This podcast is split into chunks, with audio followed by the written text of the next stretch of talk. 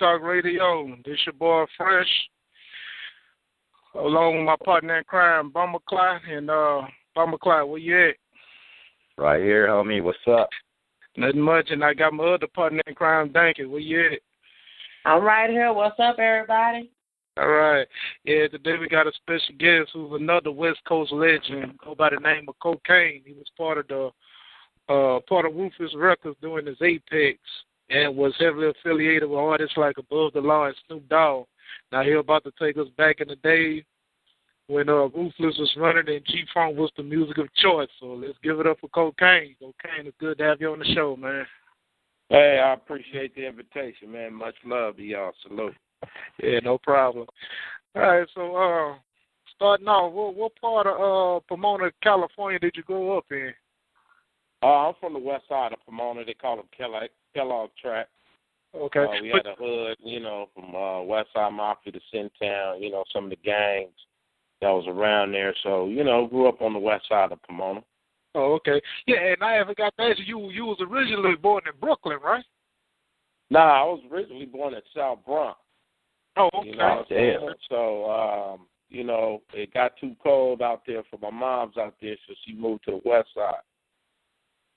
You know, Oh. when I was young, at a you know, two around two years old, Okay. you know. And uh and, and, and to my surprise your uh your father, uh Jerry Jerry Long Senior, he was a, a music composer for Motown. Yeah, yeah, man. Uh, you know, the apple fell off the tree, man. My pops, you know, is Jerry Long Senior, and I'm Jerry Long Junior.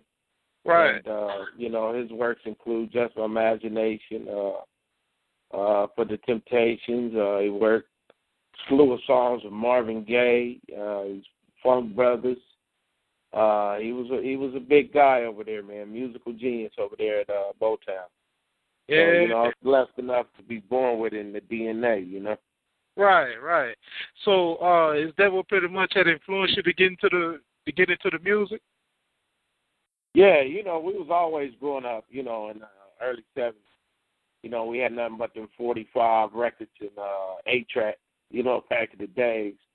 And music has always been in my household. You know, also my uncle was Willie Hutch, who at that time, you know, he was smoke he was on fire in the seventies, you know, by doing soundtracks, Brothers Gonna Work It Out. He wrote Ivy uh, I'll Be There at ABC. Right. So, you know, mu- music was always uh, in our household.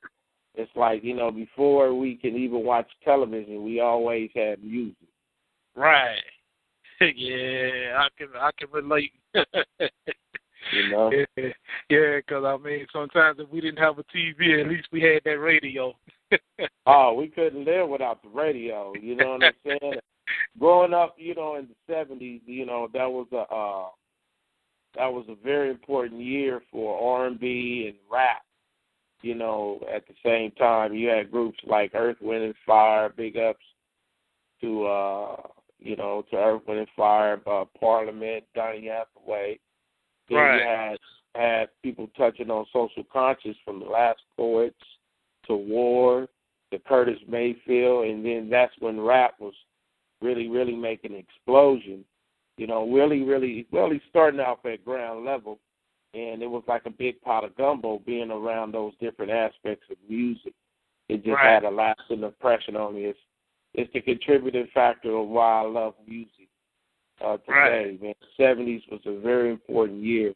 You know, if some of these kids would just take the time out take the narcissism away and take the carnal and the money thing away, you know, they realize, man, it wouldn't be none of that if it was wasn't because of those cats that paved the way for all of us and you know, I was privileged to pave way for the new cats. So, Right. you know, being coming from that year, you know, it's it's something about, you know, the funk that had a lasting impression on me and soul music that had a lasting impression. And, you know, it tells it, it you can tell it stands the test of time. Oh, yeah. you see Bootsy Collins and George Clinton at their age doing what they're doing, it blows the imagination away. Exactly. You know what I mean? So, you know, my thing is I was touched by the spirit, basically. Right. So, so Yeah, and so uh, so uh, how how old was you when you really started taking music serious and wanted to, to get on into it and become an artist yourself? Um, I think I took that serious at four or five years old. You know, I remember being in the early session in the seventies with my dad, uh, and in the O'Jays. And uh back then I was a little guy, but I, I remember, praise God, I remember that, you know, the spaceship, you know, the running board looking like a spaceship and I was already a space cadet. Yeah. You know what I mean? And I just I just knew that's what I wanted to do, you know. First I was singing before I decided to rap and you know, once we really got exposed to the rapping from, you know, early seventy five and seventy six, you know, it's just like a kid in a candy store, you know what I mean? Best best of both worlds. Yeah. Yeah. Yeah. Mm-hmm. Right. So um so when when when you started uh making a name for yourself, when you started uh recording and uh started doing music, you know, when you when you started getting your name out there. Well, I started doing talent shows in uh mid '85, following up under my cousin wing because my cousin is Code 187 from the group Above the Law.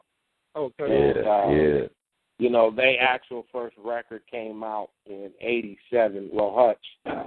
It was called The Wizards of Rock, being before Above the Law, and I was called Whoa. Jay Gold. I was called Jay Golden because my grandmother named that because I got funny looking green eyes. So she named me Jay Golden. And uh we was doing, you know, my first uh I was doing talent shows in eighty five and did a lot of talent shows, a lot of talent shows to try to get out there. And uh we was pop locking and breaking, you know, the whole art form.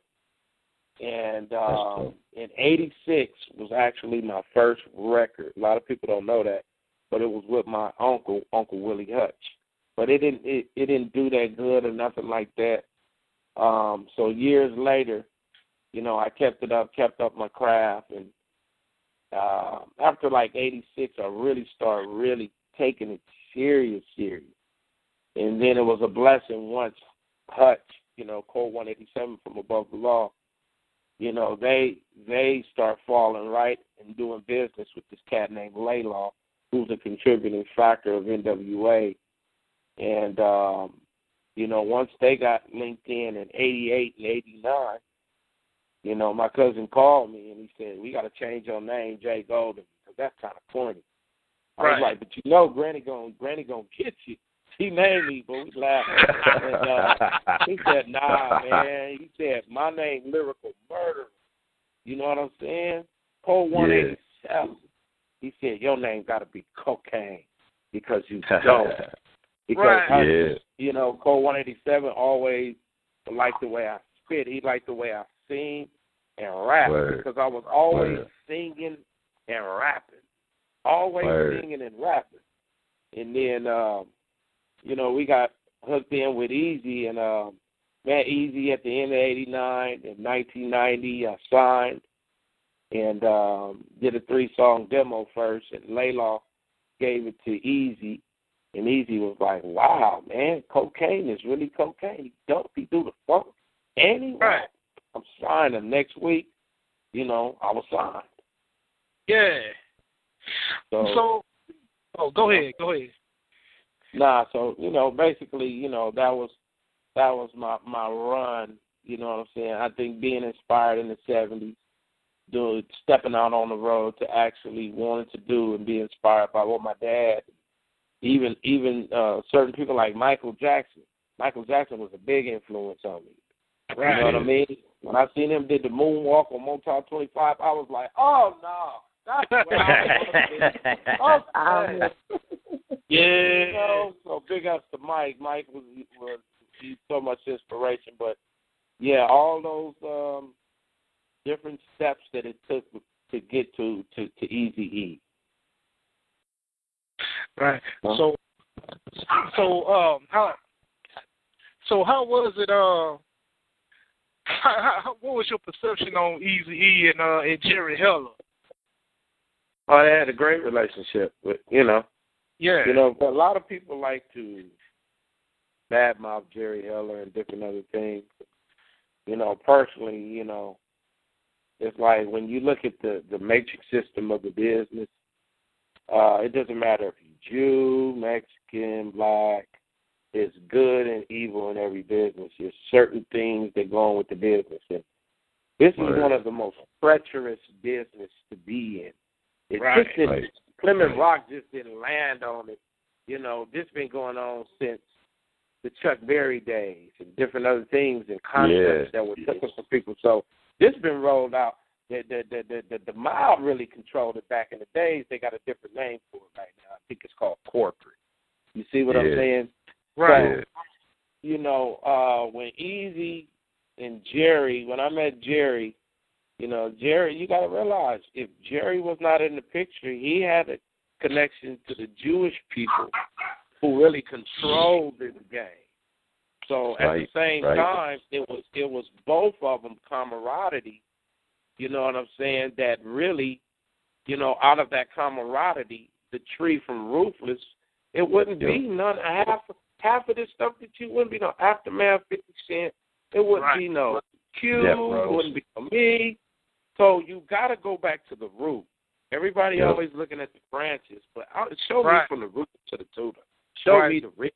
Yeah, because So- me and yeah, because uh, me and Bamba, we always we always had that conversation. You know, when we get to talking about the the West Coast sound, you know, we said that uh, you know, Ruthless and NWA, you know, that was the that was the the the, the family tree, the beginning there. But like Lonzo Yeah. and uh Jerry Heller, those those the patriarchs. You know, they Yeah, they, they made yeah, it all and all because, all because, brother, a, a, a real, a real ninja. You know what I'm saying? The real name, the real ninja from Compton Yeah. put up his hustle money.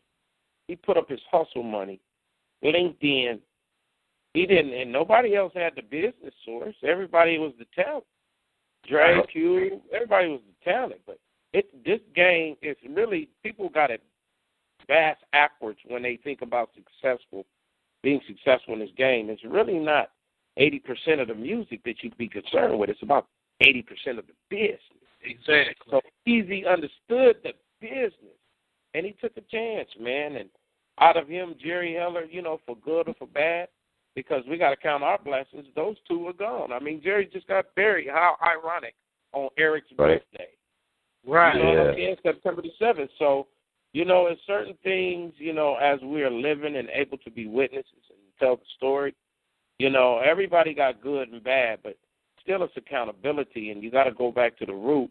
You know what I'm saying? Because, you know, I I not to say it was business good all the time with Jerry Heller, but at the same time I still gotta be able to say to God Almighty, well, thank you for the likes of a Jerry Heller. Because Right. at Yeah. the same time, you, you know, people think their success is built upon just having good, good, good all the time. Nah, man, look what them brothers had to go through. Yep. Look what all of them had to go through. Certain things, and then at the height of success, all this evil, evilness coming in, people trying to extort you, and all this. Right. You know what I'm saying? So, you know, Yeah. from outside, it's always skimming off the off, off off the top like a little flat rock on the lake. But when you gonna want to go in deep, it's much more deeper, man. That relationship Yeah. had to be. If there was no people talk all that bull crap, but thank God it was a Jerry Heller and the Eazy that got together and made this happen because, hey man, they can talk all day, but Cube, Dr. Dre, any one of us, I guess they ain't complaining with their bank accounts. right. Yeah. Yeah. So, uh, what what was the atmosphere like at Ruthless? You know, when when everything was live and you know the music was hot. You know, 'cause I mean, Ruthless. I tell people, Ruthless was big as Death Row had became, and was big as No Limit had became at its time. Well, you always got to give love to the originator, brother. I Right. mean, nothing nothing surpasses the originator. Um, it's just like if you if you are religious, um, you can write many forms of inspiration off the Bible, but ain't nothing like the Bible. Right. You see what I'm saying? You can Yeah. try to invent the wheel, but still you got to go back to the wheel. So Eric was not only just a prototype at a time to when, you know, cultures it was a culture shock because of certain things that are going on in society in those suppressed environments, from police environments, genocide. He embodied all that. Here's a person. That's why it should be it should be more talked about in college courses and different other things because of Eazy. He Yeah. broke the stereotypical uh, uh, line that you got to you you you you're a nigga from Compton. You can't do this. He broke all those stereotypes and created a, a multi multi billion dollar tree. So therefore, you can have your death row, you can have your this to come afterward, but it's nothing like kind of saying go back to the Bible. Eric was the Bible of something to set up, and he didn't even know how it was probably. I mean, you know, if he had a chance, I'm sure he's smiling down in heaven. Yeah, But- yeah. You know, Eric, you know, I see a lot on, and it's not taken away. Cannot take nothing away from Dr. Dre Q. But why, you know, or hopefully my prayer is is for Eric to really be, you know what I'm saying, much more than part of a group. He was much more than that. You know what I'm saying? He was a person five foot something, always carried a Compton hat. He made everybody feel like they somebody. He made Yeah. ten million dollars a year, and he didn't run around here like a narcissistic fool that forgot where they came from. See, he was much more. He was our leader. Right. So working around Ruthless, it was natural because Eric, you might have ten dollars in your pocket. Eric might pull up and say, "Here, here, man, it's nothing, man." That's how he talk. Let's get this shit cracking. You already you want to keep this shit gangster. We gonna roll with this shit, man. And we feel good and pumped up, and that's why it's like, wow, you know, he was, you know, thinking about Eazy, it was like surreal, man. Even when I think about it, like he was kind of angelic to me in a hood way. You know what I'm Right. saying? Like, Right. Word. you know, him and, and my little bro Pac. And it's like they gone too soon, brother, but they left a lifetime for everybody. Man. Right. Lifetime of good things to happen. So being at Ruthless, it was special. Um, you know, the times where I was witnessing everybody coming in and going out, some people passing. You know, I look back Yeah. 26 years later, brother, seeing how Pac was developed through the Ruthless line. Believe it or not. Yeah. Seeing Right. how all, seeing how Suge used to be around, bodyguarding for Bobby Brown and DOC at that time. Seeing how Snoop was wasn't even uh, above the law was originally going to put out Snoop Dogg's records Exactly. because he had a studio in La Cienega and Centinela. But I was a signed artist. I was a signed artist, and and and Snoop couldn't wait around or nothing like that. And and Hutch, Code 187. Hold on, right quick, son. If you don't close that door while I'm talking, no, you're talking. I'm t- on the phone. Be quiet. Just be quiet. Go back in there. I'm on the phone. Right on, brother. Sorry about that. It's my little son. No problem. All good. But um, just just uh, seeing all these things that that wow took place, man, all because of Ruthless Records, man. So Right. you got to think about what he affected. You know, he was Yeah. our he was our real Russell Simmons to the West Coast. Right. So look, with uh with Snoop, uh how how did y'all officially uh discover Snoop? Well, Snoop was originally uh, discovered by um, Code 187 originally, and uh, Warren G. All of us used to stay with Hutch, and Warren G. kept telling us, "I got this guy from Long Beach. He hard. His name's Snoop. He hard." So, like a year later, you know, Snoop came up to the studio, Bubba Law Studio in La Cienega and Centinela, and uh, my white boy homie B used to record Snoop and Warren G's first demos in like '87 and '88, and he was working Right. for the Law. So we invited Snoop up there, and Snoop he hit it off right off with Above the Law, and, and you know I was right there listening to him because he was the he was one of the coldest freestylers I ever heard at that time. Right. Right. Wow. So we was working on this stuff, and this is all during the time that after we came back from London on the NWA tour, uh, doing the niggas for life, you know what I mean? After they did this cube and all that stuff, we had Yeah. came back, and somehow, you know, it was a discrepancy with the money with Jerry Heller at that time, and and uh, we was wondering what was going on above the law and Kokane. And Dr. Dre was like, you know, he was he wanted to. I I I I think Dr. Dre wanted to leave a long time ago because they used to have creative differences and arguing and putting their records together, and Eric would have the last say so. So I I don't I'm not going to say it is, but the way I witnessed it, you know, it Yeah. seemed like Dre wanted to leave anyway because to tell you the truth, Dre didn't never have to leave Eazy. He was Eazy was willing to work out anything for him. But the poison Yeah. that got put in his head through Suge, which years later everybody found out the truth about everything. You see what Yeah. I'm saying? So we was like Eazy was like, Man, Dre, why you putting poison? They lived around the corner from each other in Calabasas, so they was friends. They used to see each other. So you tell them, why you putting all this poison in? Let Suge put this poison in your head. Whoopty whoop. But Dre wasn't listening. Dre was Yeah. listening to Suge, and they started Death Row. And at that time, uh, Suge was cool. We was cool with Suge. Suge was cool with the Bubba Law and Kokane. In fact, he was doing some managing work. You know what I'm saying? So Or he said, "Man, I want y'all to come over here. You know, Eazy no tripping, and you know Jerry Heller no tripping, right?" So we was like, we didn't really hear back from you know because of the discrepancy part of Ruthless. So we had a meeting with Suge, and actually the first people that was going to be on Death Row because we was thinking about leaving Ruthless because nobody didn't get back at us. We was wondering what was going on.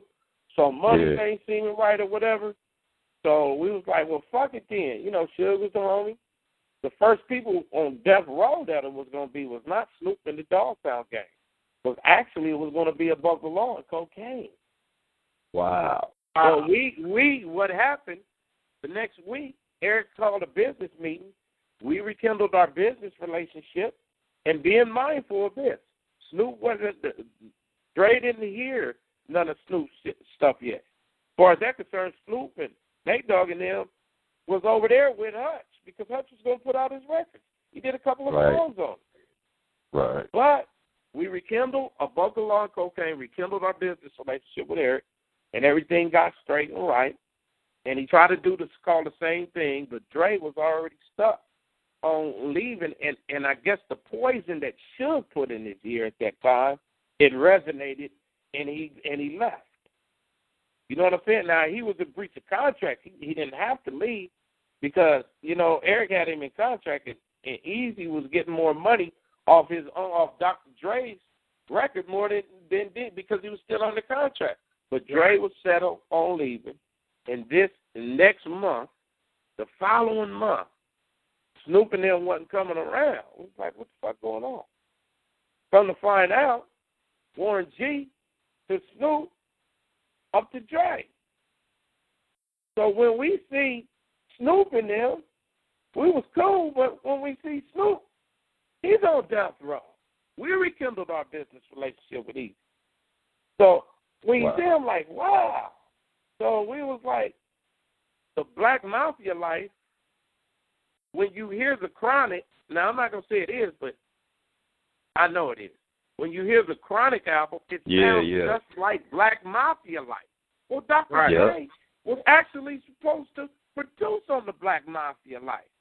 So words like 187, all that's code 187, G Funk, uh, uh, uh, balling, words like that. Months later, we see Snoop. We think they taking our shit because they claim they doing G Funk now. Word. So it was like, damn, like that. And then uh, Kurupt dissed the shit out of me. So we go back at them, and Eazy was reluctant on dissing. He was like, I'm not worried about Dre doing saying what he said because Eazy was a businessman. He was getting bread because he breached the contract, but he still had him under contract. Yeah. So Eric Yeah. got paid, but Eric finally got fed up after all this shit that that that happened, You know, niggas trying to extort him and all kind of other stuff. So he was like, Eazy was a real nigga. He wasn't gonna be like, huh? He was like, let's ride. So so we just we dissed him on uh, uh, uh, uh, on the Death Row on, on my album Funk Upon the Rhyme. We did Uncle Yep. Sam's Curse and we did Dr. Dre 187 Killer because we felt they not only left, but they left and bit some of our shit. Yeah. You see what I'm saying? Right. Yeah. So so look, It, it took the glory. so so look, and this this was another question that we had always wondered. Now, when all this was going on, this when the the deep cover soundtrack was being produced, and even though um it was a Death Row project, you know, it was under Solar because of you know the lawsuit with Ruthless, and then you had a song on there, but you had to go under another name. Yeah. How, so how did that come about? Well, that that's all according doing it. Everything happened. Ninety one was a special year. Ninety one and ninety two was a special year. It was a series of events happening. Bang, bang, bang. Well, Death Row at the same time they found this new artist Dre. Uh, um, a deep cover soundtrack was coming along that Ruthless knew about, that that Suge knew about, that certain people knew about. You know what I mean? But they took the side of Dr. Dre or whatever it was and had they stuff, but big ups to Hank Caldwell. Big ups to Hank. He said, I don't care if this is a ruthless artist. Cocaine is dope. I like nickel slick nigga. And he vouched for that. You know, and, you know, to keep it gangster.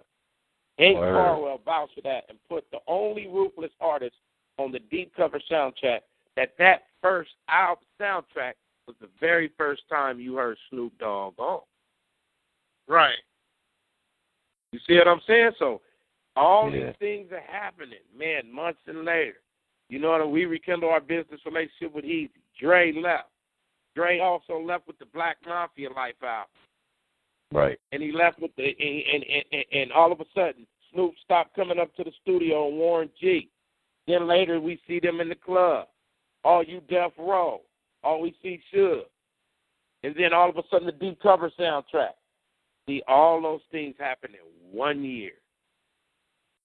Hey, uh, with Kokane, um, was the original deep cover song for Code 187? Um, I'm not sure if that was for Code 187. You know what I mean?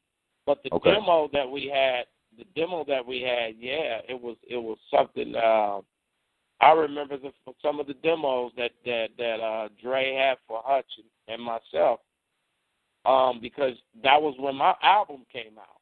The first Right. album that came out was called Who Am I? That was in Right. Yep. '91 too. Yep. Yep. Yep. See, '91 was a special year, fam. Right. Yeah. Yeah. So, so, um, so was you around when when Ice Cube had left? Yeah, when I when I came to Ruthless Records, like about a week or two, Ice Cube left. This was like uh end of eighty nine or ninety.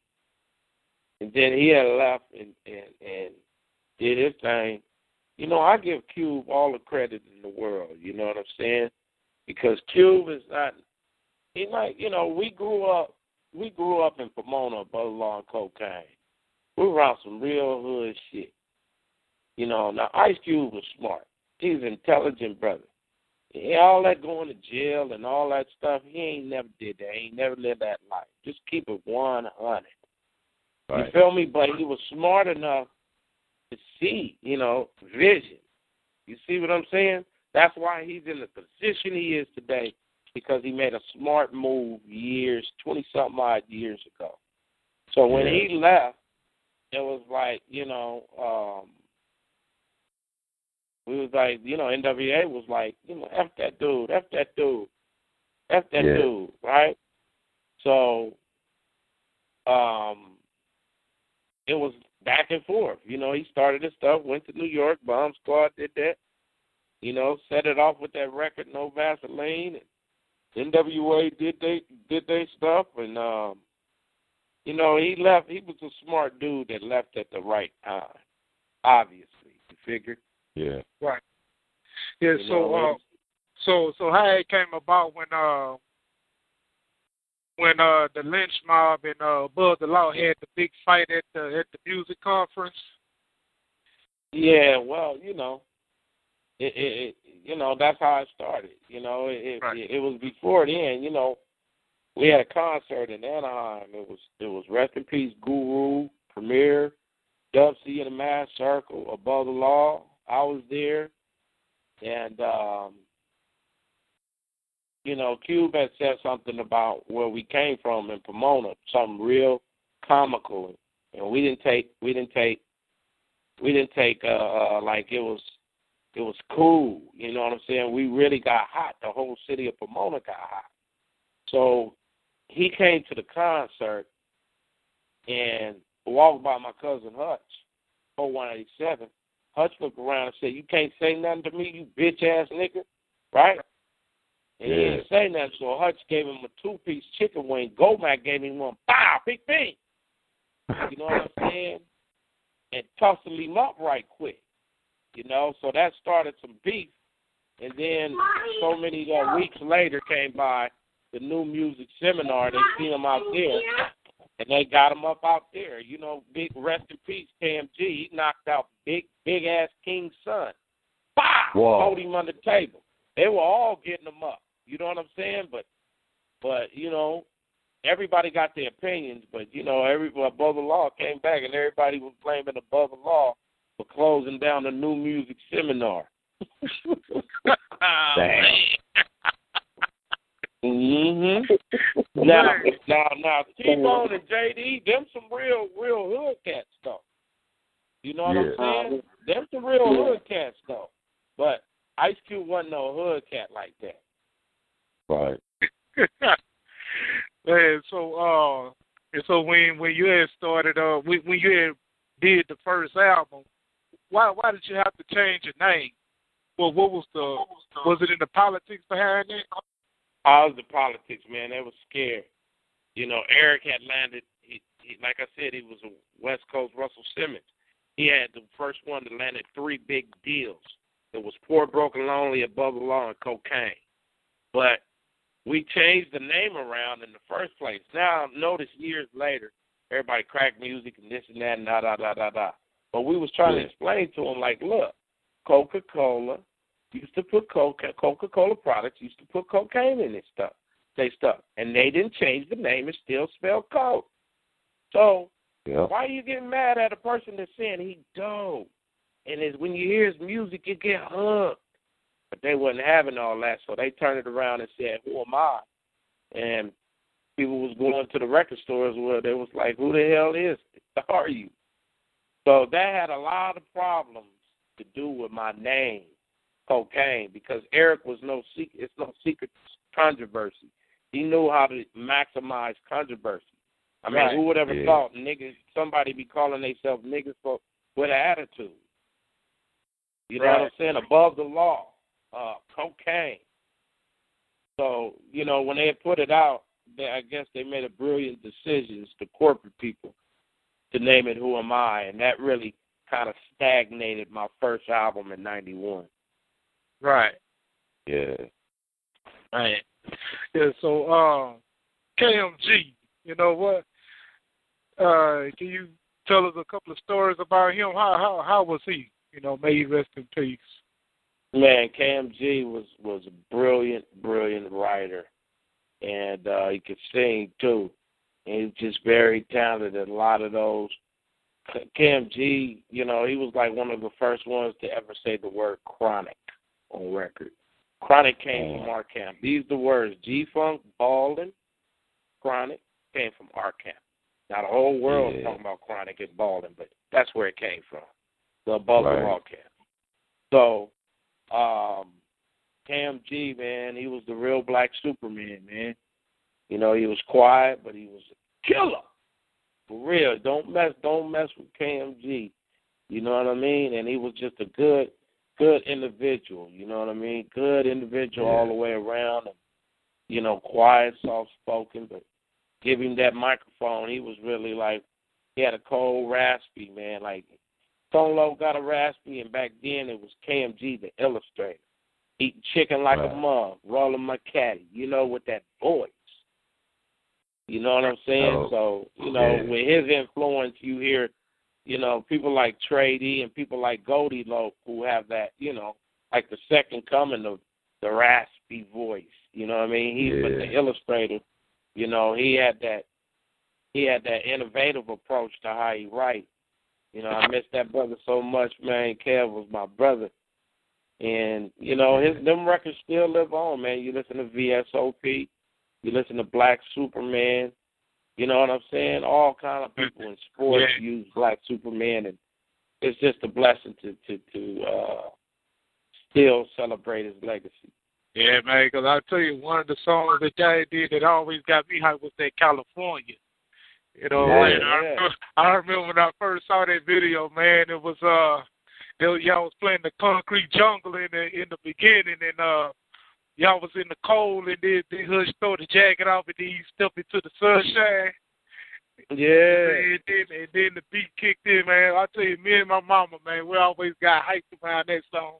We used to put it on Route City just for that song, man. Oh yeah, man. Yeah. If Eric was around, Jerry Heller said this in his books and magazines. He said Above the Law was just been as big as NWA, bro. Oh yeah, because Yeah. They were on Yeah. their way, man. They were the first ones. You know, like Jay Z. You know how he doing it, flipping them boats. They were the first Yeah. ones boats, black Right. black Yeah. mafia type of shit. It's not what you know, Yeah. it's what you can prove. Hustler Yeah. shit.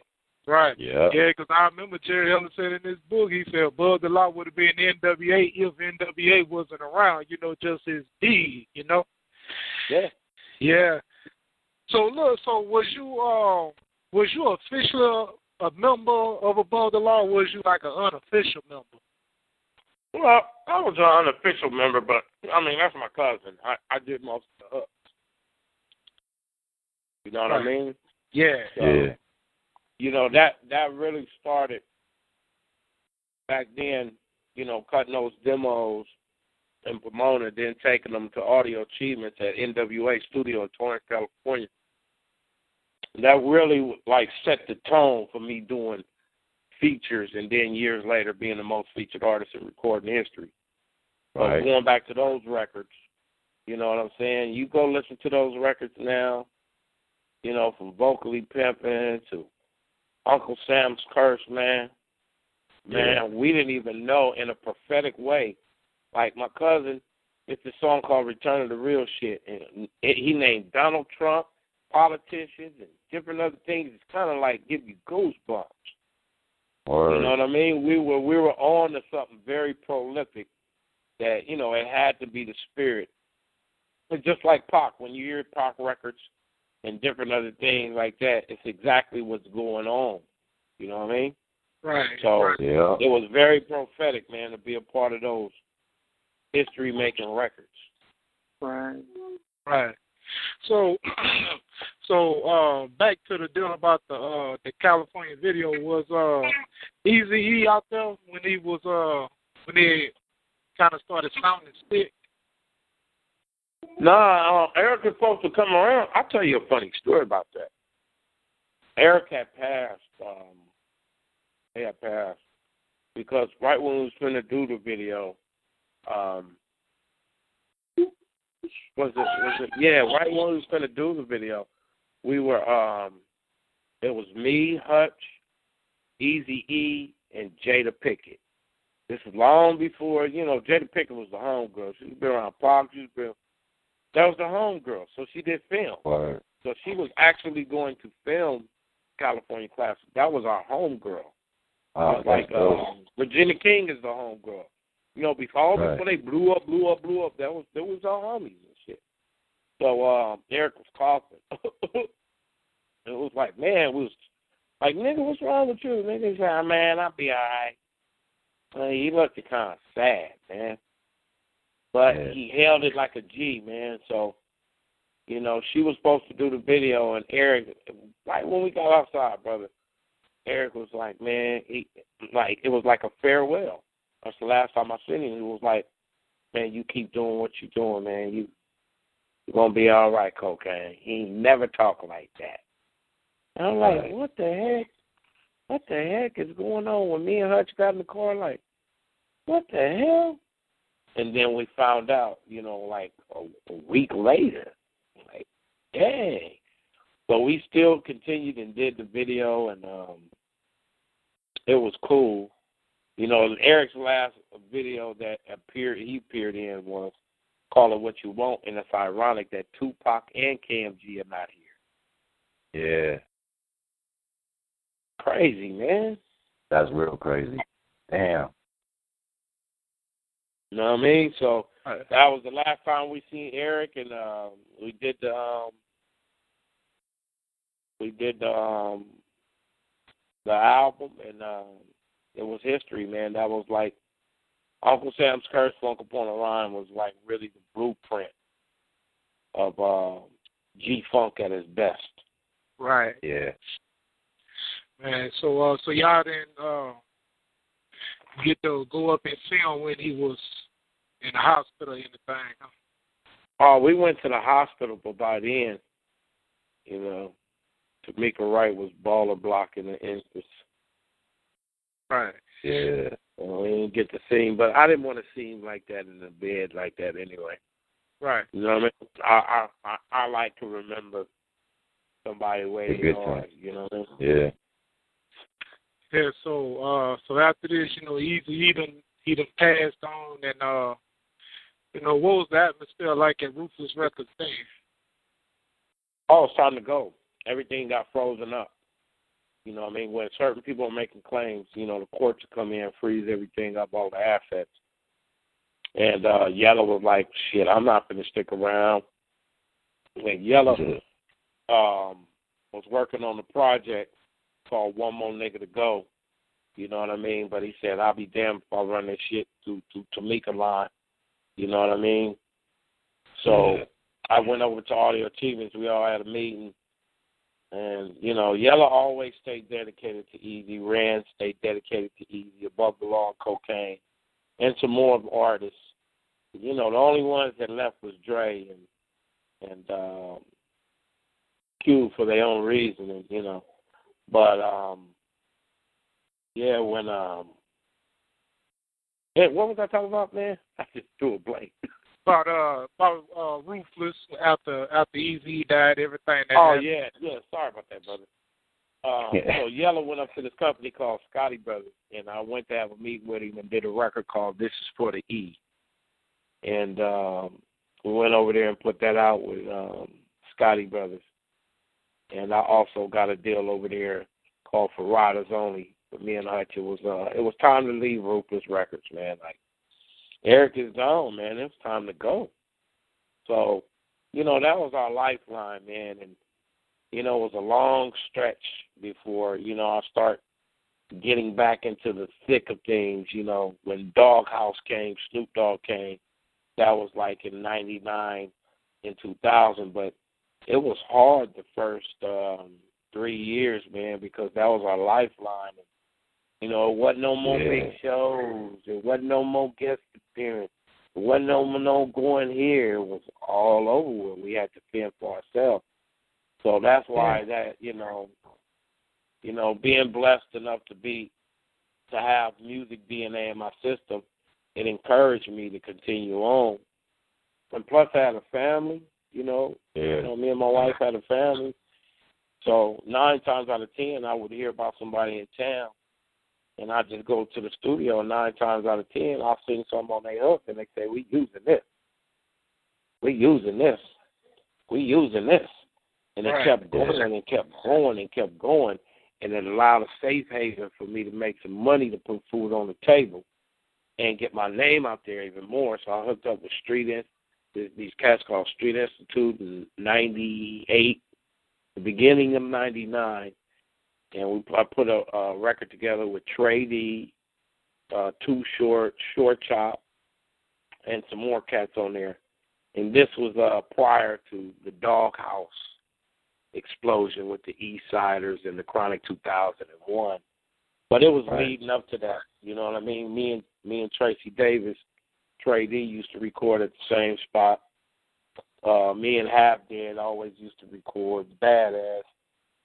So the doghouse was like predestined, you know, to to really happen. But Right. it was hard, man. After EVE died, man, it was hard, brother. Wow. Wow. So, um, so how close was you with uh with Tupac when Tupac was around during those early days? And did you get to work with him on some when he was on Death Row? No, I didn't work with him on Death Row, but see, Tupac was about to leave Death Row, to tell you the truth. Two weeks before he had died, I was with Tupac. Me, Spice One, after coming out doing this song with uh Spice One and uh Ice T. Recognized game winning in too short. Well, all right, y'all. Uh, uh, Yeah. You got the game twisted up and tangled, baby. Yeah. Oh yeah, yeah. Yeah, we reflipped that one, and uh, we see Pac running the Pac, and he, you know, Pac was my homeboy way before the Death Row, when, you know, when he had the Gumby. You know what I'm saying? Yeah, yeah, yeah, Because yeah. We used to be around Digital Underground, and Digital Underground, uh, uh, we shared mutual management, which was Atron, this guy by the name of Atron. You know what I mean? So Pac had came under that wing, but every time he came to L.A., he would mess with Above the Law. He would mess with Laylaw. You know what I mean? And then he started his group. I mean, Pac used to come around. One of his favorite songs on my album in 1994 was a song called uh, Sometimes I Feel Like My Day is Coming. Won't you free my mind? Free my mind. Free my mind. He always liked them type of songs. You know, right, you, you know what I mean? It was a trip. Yeah. So Pac was always around us, man. You know, you like he said on there, I'm call it what you want. I'm from the G Funk, but you can call it what you want. Long before Yeah. people's claim of G Funk. Right, right, right. That was on the Buzzer Law stuff. So, you know, years, you know, going back to when I finally bumped into him, two weeks before he passed, he was like, Look, I'm doing this movie with Jim Belushi. So Jim Belushi. So we go up to the downtown LA, go mix it up with him, and he said, Coke, Coke, man, I want you to be with my nation thing, to meet my little niggas. We're on the outlaw. We're gonna do this thing, man. I'm like, ain't nothing changed, man. This is gonna be hot. I'm glad I got you on the team. Boom, you and Spice One. So we go up to his uh studio Can Am studio and that was the night that was the night where we had uh um we had where I I had wrote Fortune and Fame, the hook. Oh, Fame, word. Something Word. we all adore. Man, Something we find Yeah. for. Stuck in this game, stuck in the thing. So oh, everybody was writing push their for part. fortune and fame, yeah. Yeah. Yeah. Now that everybody was writing their part. So we go to his house. We follow him to his house, and I was playing on the piano, and he was singing, and he was in the in the kitchen arguing with Quincy Jones' daughter. I remember it like it was yesterday. Arguing with her, like, man, I ain't tripping, man. He was like, okay, this is what I'm finna do. I'm finna um um um go go here out to New York real quick. Then once I get back, Coke, I want you to come with me. I was actually supposed to go out there with them, but I didn't. Damn. Word. That's crazy. Yeah, yes, yes. Crazy. Unbelievable series of events. That's crazy, brother. Yeah. You? Yeah, so um and so uh later on it a uh the story had came up about a, a late Mexican star named Jenni Rivera who was recording a secret hip hop album with you and Kenny McCloud before she died. Yeah. That's another just crazy series of events. Man, that's a lot of things. From working with Mac Dre, uh, Yeah.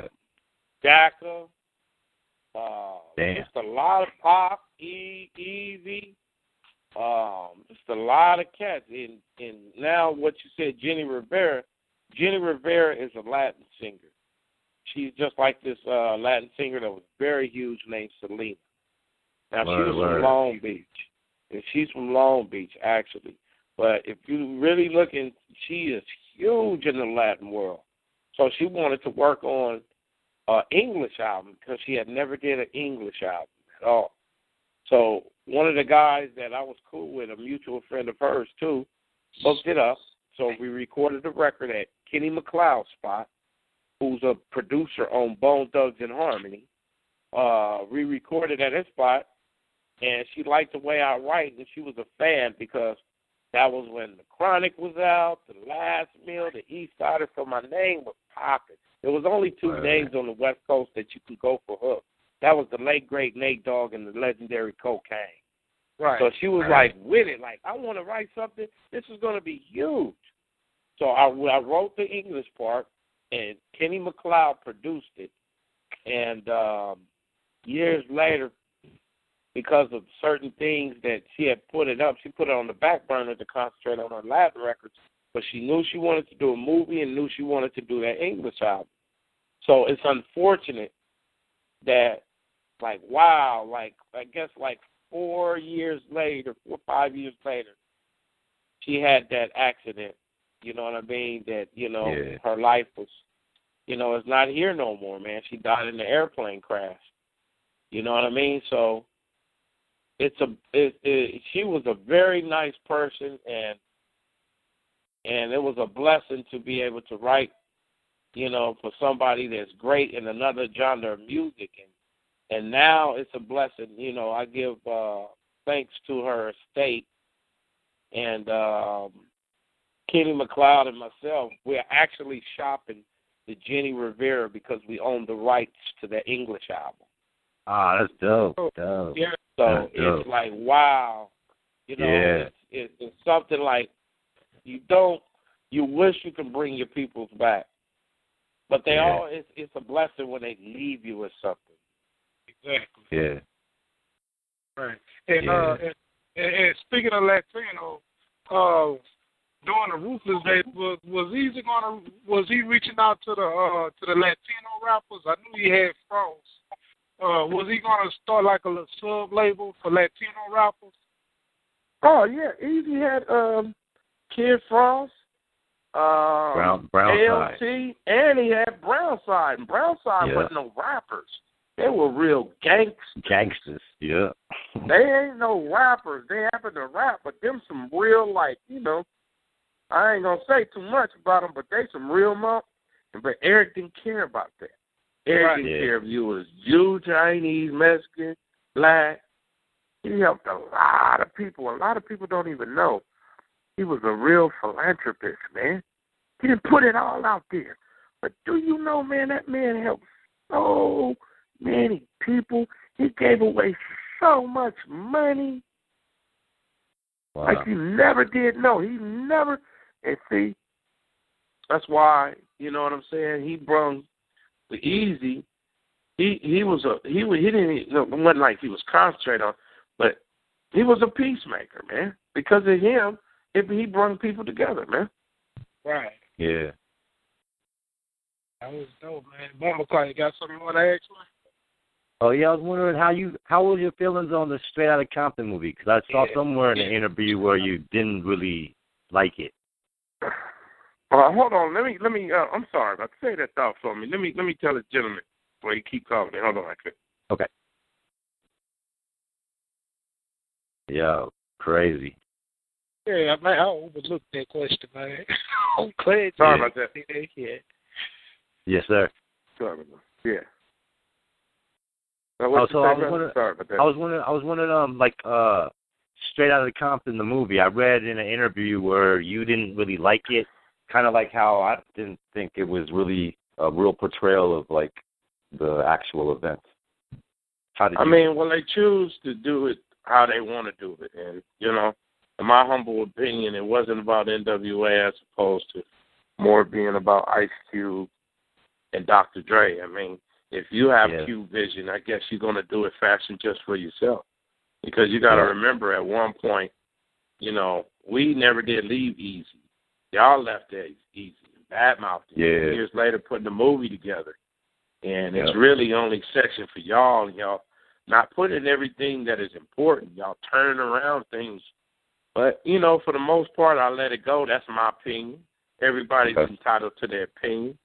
You know what I'm saying? And it was just it wasn't it wasn't some of the things wasn't accurate at all. But Right. when you separate when you separate when you separate that in a business sense and in Hollywood sense, know, it was a fantastic movie, man. It was brilliant. Three thumbs up. If you have two out of two thumbs. You know, it was good. But was it did it did it portray the accuracy of those times? Well, no, it didn't because I think you have to have different other sets of different. You would have to have documentary after documentary. You know what I'm saying? So Yeah. if I was them, my thing is I would at least, and that's just my opinion, I would have put Straight Out of Compton Part One. I would have did three parts because Yeah. you can't tell it all in one spot. Eazy wasn't driving down no street broke it broke as hell looking at some people's crying like NWA crying and stuff. Right. You know, how would Right, you know right. that's gonna happen anyway? Eazy had money when he died, man. Yeah. And see, Yeah. you can't portray stuff like that, but you know, it's Hollywood. Hollywood do what the hell they want to, man. Right. Yeah. And another and another piece that I feel was important that they could uh, put in the movie when Easy E went to the presidential luncheon, you know, and George Bush had invited, you know, to the White House. You know, I mean, a lot of people don't know about that. Now, that was one of the important milestones in Eazy's. In Eazy's I mean, uh, how would Eric? How would Cube know more than what somebody told him? Whoever he had around him, they put this story together. I mean, Yeah. Cube left Ruthless Records. Dr. Dre did too. Above the Law and Kokane did not leave Ruthless Records, and we are a significant part of, of to be in, interjected into the right way of that. Man, come on, man. In '91, the first people you hear on the intro prelude is is above the law and the coke and Kokane. The character I call Sweet Talk. Well, all right, y'all. Yep, Let's talk to Sweet you Talk. at St. Compton Line. They don't we know Yeah. about to the shadow of tell the Pussy Yep. Williams thing. So we were part of history. Like, what are you Yeah. doing? But Yeah. then you know when people people do what they want to do, man. At the end of the day, what Cube do is what Cube do. What the NWA did is what they did. And, Right. and God bless them. It's plenty room to tell our story. Exactly. And and another thing, while we're on that, um, okay, nah, I, I just want to get some clarity on this. One. When Ice Cube had left NWA, was they going to replace him with DOC? Oh, Uh, I think Jerry, because Jerry Heller had mentioned it in his book that they had wanted to replace Ice Cube with DOC. You know, after Ice Cube had left the group. But yeah, yeah, of course, of course, of course. I mean, but DOC was all he was in his own right.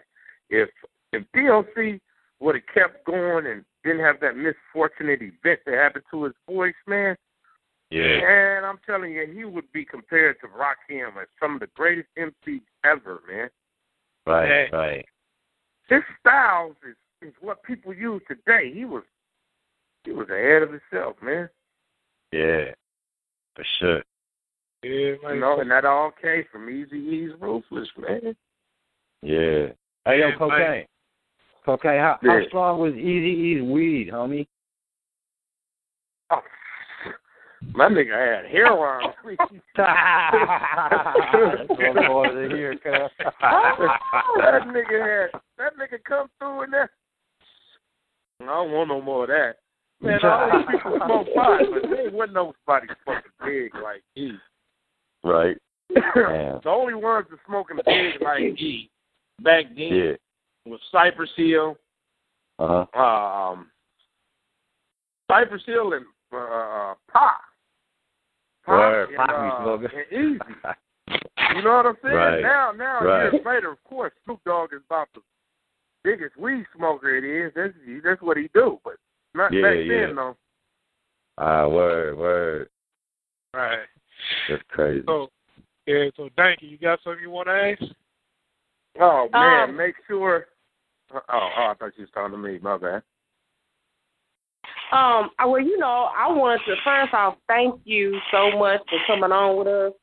Um, um, I appreciate you, man. Um, what I wanted to ask you, who is your favorite rapper? Oh wow, shoot, man, I got a lot of fair. That's not fair. Okay, well look, top five. Top five, real quick. Top five.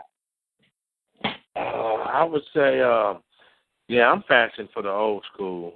You know what I'm Already. saying? I like Right, right. KRS One, Yeah. KRS One, um, uh, Tupac, Already. um, Rakim.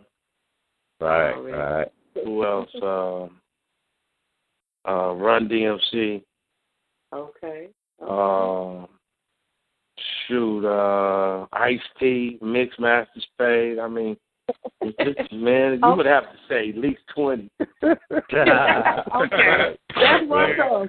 Hey man, it's Yeah, and look, and, and and another thing, Kokane, uh, that I had forgot to ask earlier was Laylaw like the unofficial member of NWA? Yeah, yeah, he was like, you know, he was family with them. He's like I was. They considered me above the law, but I wasn't officially signed and then Laylaw had his own right. thing called Law House.